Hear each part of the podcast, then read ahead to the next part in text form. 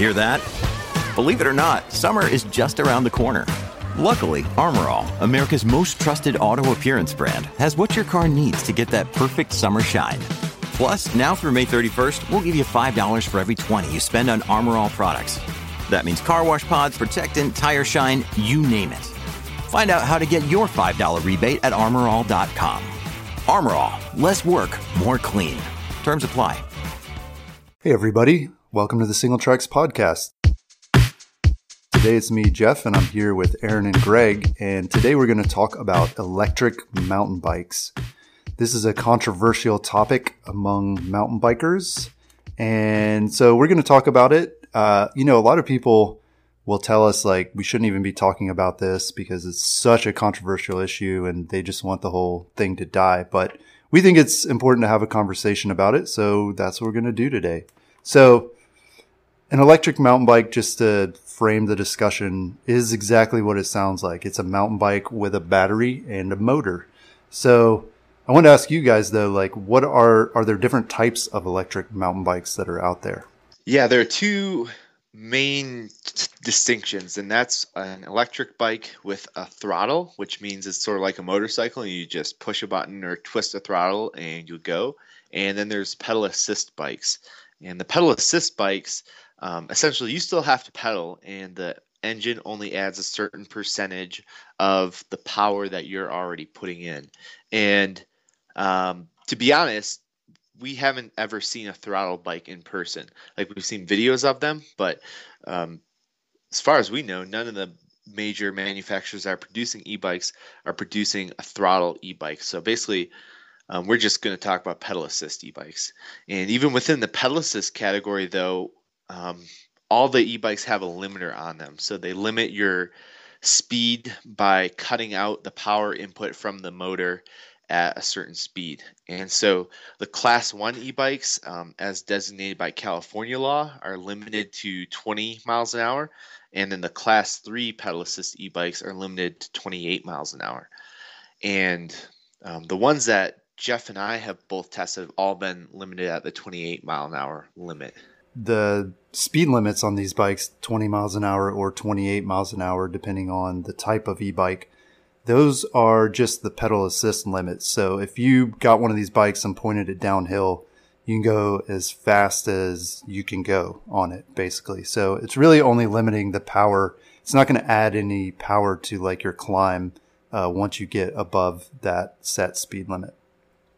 How do electric mountain bikes compare to normal mountain bikes? They're surprisingly similar in their basic specs. Um, basically, when you look at them, they have similar frame designs to um, normal mountain bikes. And even companies like Specialized have basically taken frames and just um, you know modified them. And they have very similar components. I mean, your drivetrain, your brakes, your Um, suspension, it's all going to run pretty similar to a normal mountain bike. Essentially, they just add the battery and the motor. And most of the models we're seeing, most of the best models, have the motor and battery basically centered around the bottom bracket to keep it as low as possible, to keep the center of gravity low and centered. So you definitely don't want to get one of the e-bikes that is like a hub-driven one, because that's going to throw your um, your center of gravity off way more than it already is. So essentially the only changes are the motor and the battery. Yeah, I would agree with that. They do tend to use a different shock tune, and maybe for the fork as well, since the bike does weigh substantially more. I mean, e-bikes are going to weigh anywhere from the low forties on the low end up to the to the fifties for the, the heavier, um, lower spec models. So, you know, with all that extra weight, there are some different things you have to do to the to the rear shock if it's a full suspension. When you look at electric mountain bikes, there are just as many varieties of electric mountain bikes as there are regular mountain bikes. So you're going to find hardtails, full suspension bikes. Um, at Sea Otter this year, we even saw from Bulls, they have like a one hundred sixty mil travel trail electric mountain bike. So they pretty much run the gamut from, you know, pretty like basic bikes all the way up to really more aggressive type bikes. Yeah, Haibike actually even makes a full blown downhill bike with a an electric downhill bike. So it's got a dual crown fork. It's got, you know, Mavic D-Max wheels on it and Shimano Saint drivetrain. And it's, it's a downhill bike with a motor. Oh, and there are electric fat bikes. Let's not forget those. So yes, pretty much. I have ridden one of those. Yeah. Pretty much any type of mountain bike, there is an electric version of it out there right now. So who are these electric mountain bikes being marketed toward? And sort of, I guess part of that is what what's the advantage of having an electric mountain bike? The industry is still sussing that out, trying to figure out the best route to go. Um, Felt has a has a few e-bikes in their line, and if you look at their videos, they went a couple different routes. You know, they have a the, a fat bike called the Lebowski, um, and they have riders using the bikes to do other fun shit. So, and and one of them, the guy's riding his e-fat bike, towing his surfboard to the beach to go surf. And then in the other, these two skiers are using it to get from their uh, mountain lodge up to the hill to go skiing.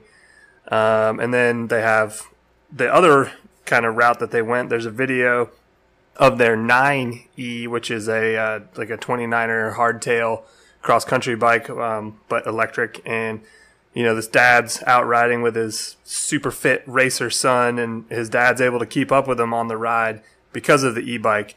And of those two scenarios, I, to me, the the dad riding with his kid seems like a more plausible, um, but it's still still a little confusing to me. Um, and then you have Specialized, and they're they seem to be making the case that an e-bike allows you to ride more trails in less time than a regular mountain bike. And, you know, while I like going fast, you know, packing in more miles just for the sake of packing them in doesn't really appeal to me or really make sense to me, honestly. I mean, if I've got two hours to ride, I'm content to get my fifteen to twenty miles in under my own power rather than, you know, the thirty miles or however long I could ride with an e-bike. But, you know, Specialized, if you listen to the people in the videos, they're like, you know, oh yeah, I've only got two hours to ride, and now instead of just riding one or two trails, I can ride six trails. But, I mean, are you really? You know, in my opinion, what the marketing indicates is one thing. Um, I don't think the actual target audience, I think that's something different from what they include in their marketing. So, I mean, take this or leave this, because it's definitely my own opinion, because like Aaron said, I think people are still sussing it out a little bit. But in my opinion, the real target audience for these bikes is a dude who is too lazy to go shopping and cook his own meals, so he drives down to McDonald's, and he can't be bothered to get out of his car to order, so he takes the drive-through on his way to a two thousand calorie meal. And I mean, I'm not going to claim that I've never gone through a fast food drive-through before, but in my opinion, these e-bikes are essentially built to satisfy the instant gratification culture that we live in.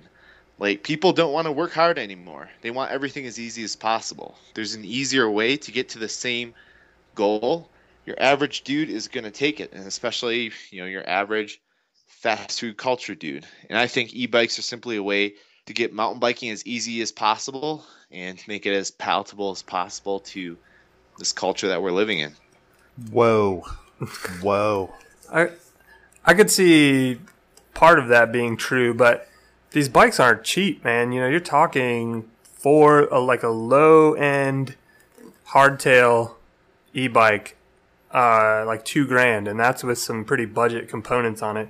But then, you know, the, the, the nicer ones, like, you know, the ones from Haibike and LaPierre and, you know, Specialized, you're, you're getting into several thousand dollars, you know, five, six, seven grand. I mean, they're, I mean, if you're lazy, you're probably not going to plop. If, if you're the kind of guy that's eating fast food every day, going through the drive through, you're not going to drop seven grand on a, on an e-mountain bike.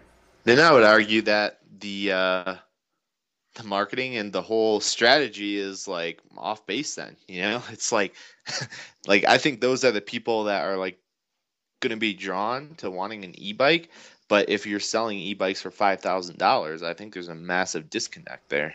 That's the issue, right? Like, you know, we have the marketing saying one thing, and then if you talk to some of these companies and they They cry these crocodile tears that, uh, that, you know, they're for older riders or riders with injuries and, and, and things like that. And I, like I said, I think that's probably the more plausible of the scenarios. I mean, the guy that's eating fast food every day, he's not ever going to go in a bike shop to even see one of these. So he's not even going to know they exist. And, you know, he's going to be pissed when he finds out that he still has to pedal at least somewhat. So, um, yeah, I think, I think the real market is, is for older riders or riders that are injured or, you know, riders that for whatever reason want to be able to keep up with faster, the, the faster people that they ride with that maybe they used to be.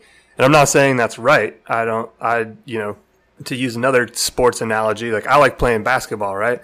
But I can't dunk, but I don't go around asking everyone to drop the goal to nine feet so I can dunk. Like I just, you know, I just accept the fact that I can't dunk. And when I go play basketball, I just try to enjoy it. And I think that's kind of what you're doing with e-bikes is you're, you're, you're lowering the bar. And, you know, I mean, as a relatively fit thirty-four year old, um, you know, this is my opinion. Um, and maybe that will change if, uh, you know, if I'm, God forbid, get horribly injured or, you know, get old and infirm. So, so here's a question that I've been wondering about. I'm working on a opinion piece about e-bikes, and I'm going to try to make it like my definitive opinion about all things e-bikes personally.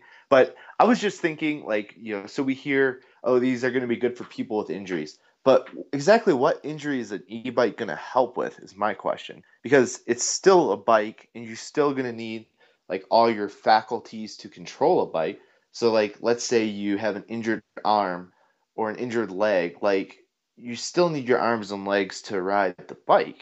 So so what, what, what injury is an e-bike going to help with, really? I don't know. Maybe if you're recovering from like A C L surgery or something. uh, but in all seriousness, um, yeah, you're right. That's the obvious stuff. Like if you got a hurt arm or leg, like doesn't really help you. But one of the examples that I heard from someone at Trek was um, there's like a guy that works there that had that got sick with Crohn's disease or something. Um, and because of that, he's like in and out of hospitals. And before he was like a really fit guy and would go on the like lunch rides with everybody.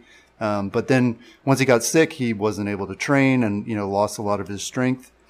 But then once he was back at work, he wanted to keep going on that group ride, you know, that lunchtime ride. It was a social thing.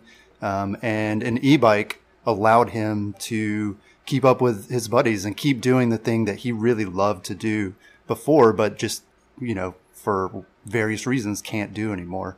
Um, so I think you're going to be hearing stories like that, uh, you know, in terms of the marketing for injured people or, or whatever. Um, and then also I think to Greg's point about the McDonald's example, I, I don't think he's saying specifically the guy who goes to McDonald's is the market. The, That's what he said. It's just an example. It's an example of the entitled generation, right? Like entitled mindset where it's like, oh, like mountain biking looks really cool. I saw like a Danny McCaskill video and, you know, my, my bro next door that has an Audi, like he rides mountain bikes. So like, I want to get into that, but I don't really want to do like the hard stuff. You know, I want to just like jump right into it and be really fast. And, you know, I have plenty of money to spend. So I think that's what it's more about is like the instant gratification of being able to just jump into the sport without having to put the time in to like actually get good at it and get fit. Yes. All that. Electric mountain bikes have been around for a while and we've been told that they're much more popular in Europe right now. So I think it'd be really interesting to understand that market in terms of who's buying them, what they're using them for. Um, and so that's, maybe that's something that we need to look into more. But what I want to know is why you guys think people here in North America specifically are opposed to electric mountain bikes. Because again, electric mountain bikes seem to have been much more well received in Europe and, and also in Asia. I think one of the major issues that a lot of U S riders are seeing are the land access issues. Um, Overall, when it comes to mountain bike access, we finally made land managers realize that mountain bikes have much less impact than dirt bikes. Historically, we've been lumped in with gas-guzzling motorcycles, which can easily roost out a rut in the trail with a quick twist of the throttle. You know, you can't do that on a mountain bike. But I think now here come e-bikes. They've got motors. They can go faster on some parts of the trails, and it's muddying the waters again. You know, they may not have like a big environmental difference from mountain bikes. It might be more, but like not nearly as much as a motorcycle, pretty obviously. But I think the complication is, you know, when we're fighting like these land access battles that are, you know, bitterly fought, and mountain bikes are getting um, kicked off of trails where we've ridden for decades and we have, you know, no negative environmental impact. Um, people realize, you know, hey, like these e-bikes are coming in. They may or may not have environmental impact, but it doesn't really matter. It's all about the perception, right? It's all about the perception um, of the land managers and the perception of the environmental groups opposing us. So I think there's a pretty big fear that, you know, we're going to just end up losing more trails to mountain bikes that already can use them. The issue becomes when you're trying to a land manager has to make a distinction between an e-bike and a non-e-bike. And if they're not a mountain biker, they're not well versed in the current world of cycling, it's probably not easy for them at a quick glance to tell the difference between an e-bike and a non-e-bike. So it would be just be easier for them to say, you know what, no bikes. How about that instead? So um, I think that's I think that's a legitimate concern. Yeah, it's interesting, though, that there don't seem to be those issues in Europe. Maybe they're more liberal in their, like, land use policies and things. Um, so, yeah, maybe that's something specific to North America that is going to be a big roadblock toward e-bike access. So I'll throw in a little bit on the European side. I can't claim to be widely versed in European trail access issues, but I did spend some time in Sweden last year, and you know, e-bikes are already on the radar, so we spent some time talking about that. And Sweden, for one, has, and most of Scandinavia actually, has very interesting land use policies, and essentially they have this law that's called um, every man's right, which means you can basically travel across any open land that is in front of you as long as you aren't disturbing the vegetation. You know, there's already a trail there. Exactly what qualifies as a trail, you know, can be interpreted pretty broadly, but essentially, so you can mountain bike anywhere where there's a trail on public land. And so my first question was like, well, what about e-bikes? And they were like, no, that doesn't qualify. That doesn't count for e-bikes. Um, in Sweden, it only counts for human powered activity. And I, I think it even precludes horses then too. So you know, you're talking um, hiking and biking basically. So, which I thought was interesting. You know, we hear about uh, Europe being e-bike friendly, but that law doesn't apply to a bike with a motor on it. So, you know, exactly how e-bike friendly they are could vary from place to place. So what other what other reasons are there that you guys think people are opposed to electric mountain bikes? I think a big opposition from the people who are currently mountain bikers is that e-biking goes against the entire spirit of um, mountain biking. And now this, you know, exactly what mountain biking is can vary from person to person. Different people can have different views of it. But personally, I ride mountain bikes because of the challenge of it. And part of that challenge is technical descending and going fast and maybe getting some air. But a big part of that challenge is getting up to the top of the climb before I go down. And, you know, I ride mountain bikes because it's hard. I like human-powered activity where maybe I'm not going very fast and maybe I'm not covering a lot of ground. Maybe it's a whole heck of a lot of work, but um, that's why I do it, you know? And if I didn't want that challenge, I would do motorsports or I just wouldn't get off of the couch, you know? And so I think the reason I mountain bike is for the challenge of it, and I think that's the reason a lot of mountain bikers mountain bike. And so when you take away a lot of that challenge, like that just sort of goes contrary to the reason we do it in the first place. Why, though, would you oppose someone else doing that? I mean, it's not for you, but if somebody else wants to ruin that part of mountain biking, you know, the challenge and the physical part, like what what skin is that off your nose? Personally, it's no skin off of my nose if they're doing it in places where, you know, there's already, it's already motor legal. So if we've got a ton of motor legal single track actually here in Colorado, and one of the best rides in the state is the Monarch Crest Trail, and it's like almost all motor legal. You can do a full-blown single-track crest ride that on your dirt bike. So, I mean, that's totally legal to go do on your e-bike. I think the big problem for me is when we circle back to the land access issues and people want to do that on their e-bike on a non-motorized trail, and then we bumped all, all those land access issues. And you could argue that maybe e-bike owners don't want to do that, but I've heard firsthand from e-bike companies who are like, we should fight for e-bike access on non-motorized trails. I'm like, no, no, we should not do that. So, you know, I think like there has to be some give and take, right? There's plenty of places where it's already legal to ride an e-bike. It's already legal to ride a motorcycle. So like, if you want to go do in those areas, go do, that's great. It's not mountain biking. It sounds like the, the land access is the issue. So um, perhaps in North America, I mean, just pretend for a second that every land manager said, like, it's fine. E-bikes are fine. Mountain bikes are fine. Like, anybody can ride any kind of bike on every trail. Um, do you think that opposition would go away? You know, the sport of mountain biking is really broad. And I've written recently about how, like, we have different sects of mountain biking, like the free ride and, like, the more adventure biking, how these are almost different sports. I'd argue if, like, let's say for sake of argument, you know, we've got eight million you know, mountain bikers, let's say we get five million e-bikers on top of that. You know, I would say like, that's almost sort of a different sport. And I would say maybe we would have like magazines and companies and stuff springing up to serve just that market. But I would think the human powered side of mountain biking would almost be a distinct sport. And then for me, like I just wouldn't deal with the e-bike. I think I'd be like, all right, that's legal.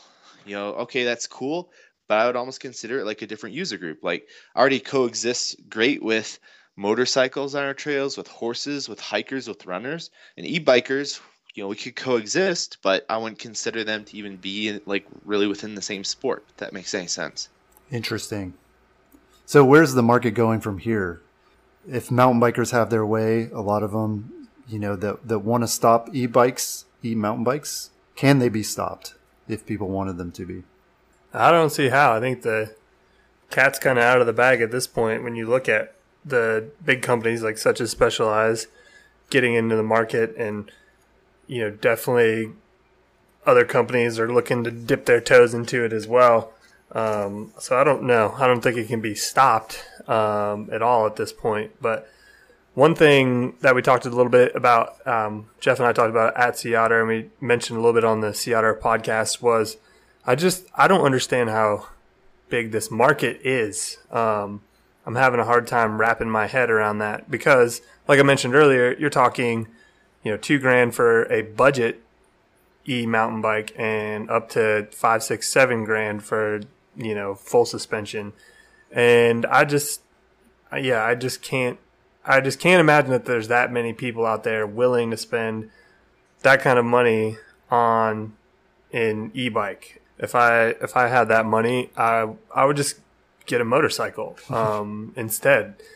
Obviously, those people are out there and that are going to want to be able to hang with their riding buddies. You know, for whatever reason, they don't you know they don't want to ride a regular mountain bike anymore, so they go out and get an e-bike. But I just can't imagine that it's that big of a market to have a lot of players competing in it. You know, I just, I don't, I don't see it.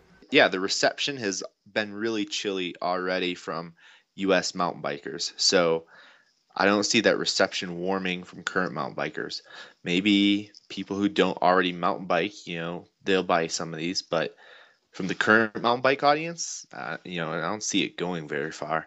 Um, and then to put like, you know, thing into perspective that Aaron was saying about motorcycle, uh, I just saw on my local buy sell page that um, somebody was selling a pair of dirt bikes, you know, street legal dual sport dirt bikes, his and hers set, great condition. And they're selling both of them for thirty-three hundred bucks. So I could have bought two dirt bikes in great shape for thirty-three hundred, or one new hardtail e-bike with mid-level components for thirty-three hundred, you know, and the, it's a tough sell. Yeah. I think I think you guys are right, too, that for now it's going to be sort of a niche within mountain biking. Um, but I think it's still early days. I mean, it's hard to say where the technology will go. You know, maybe this is just a precursor. It's like, it's like when the first, you know, Apple iPhone came out, not many people were buying it. They're like, that's too expensive. It doesn't do a whole lot. Like, um, but who knows? I mean, maybe in five years, the bikes will be light. You know, the, a lot of the land access issues will be worked out. Um, and then it could be a totally different market. So, um, yeah, I, I'm personally am not one to, um, sort of discount any new technology. And, and I think as mountain bikers, that's something that we see all the time. You know, we always want lighter, more capable mountain bikes. And this is just one avenue that it seems like, you know, a lot of companies are on board to explore and to see where they can take this. You know, maybe it won't be a full-fledged e-bike. You know, maybe it'll be like those little cheater motors that they put in the cyclocross bikes right now. Uh, but you know, who knows? Who knows where it'll go? So I think it. I think it's it's cool just to see people trying stuff, and maybe it won't work out, but um, but at least they're pushing the envelope. Cool. So this has been a fun discussion about e-mountain bikes. If you want to hear more about e-mountain bikes, uh, be sure to check out Single Tracks, where we've written several opinion pieces, both pro and con, on e-mountain bikes. And we've even gotten in a few electric mountain bike test rides over the years, so be sure to search for those. Uh, and Greg also has an upcoming Over a Beer column about electric mountain bikes, so be sure to check that out when it arrives.